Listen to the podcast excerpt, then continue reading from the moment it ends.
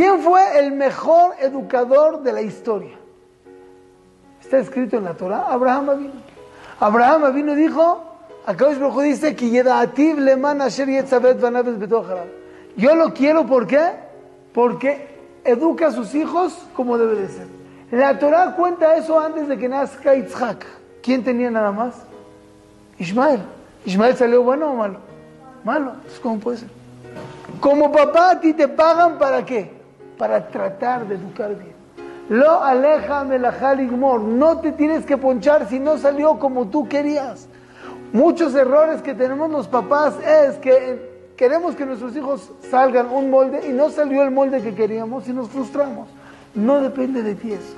Eso depende de tu ishtadlu. Tú tienes que hacerlo. Tú y Boreolam se encarga, encarga de lo demás. Por eso Boreolam dice, yo quiero a Abraham porque él educa a su hijo en el camino que se tiene que educar. No importa al final salió mal el niño o no salió mal.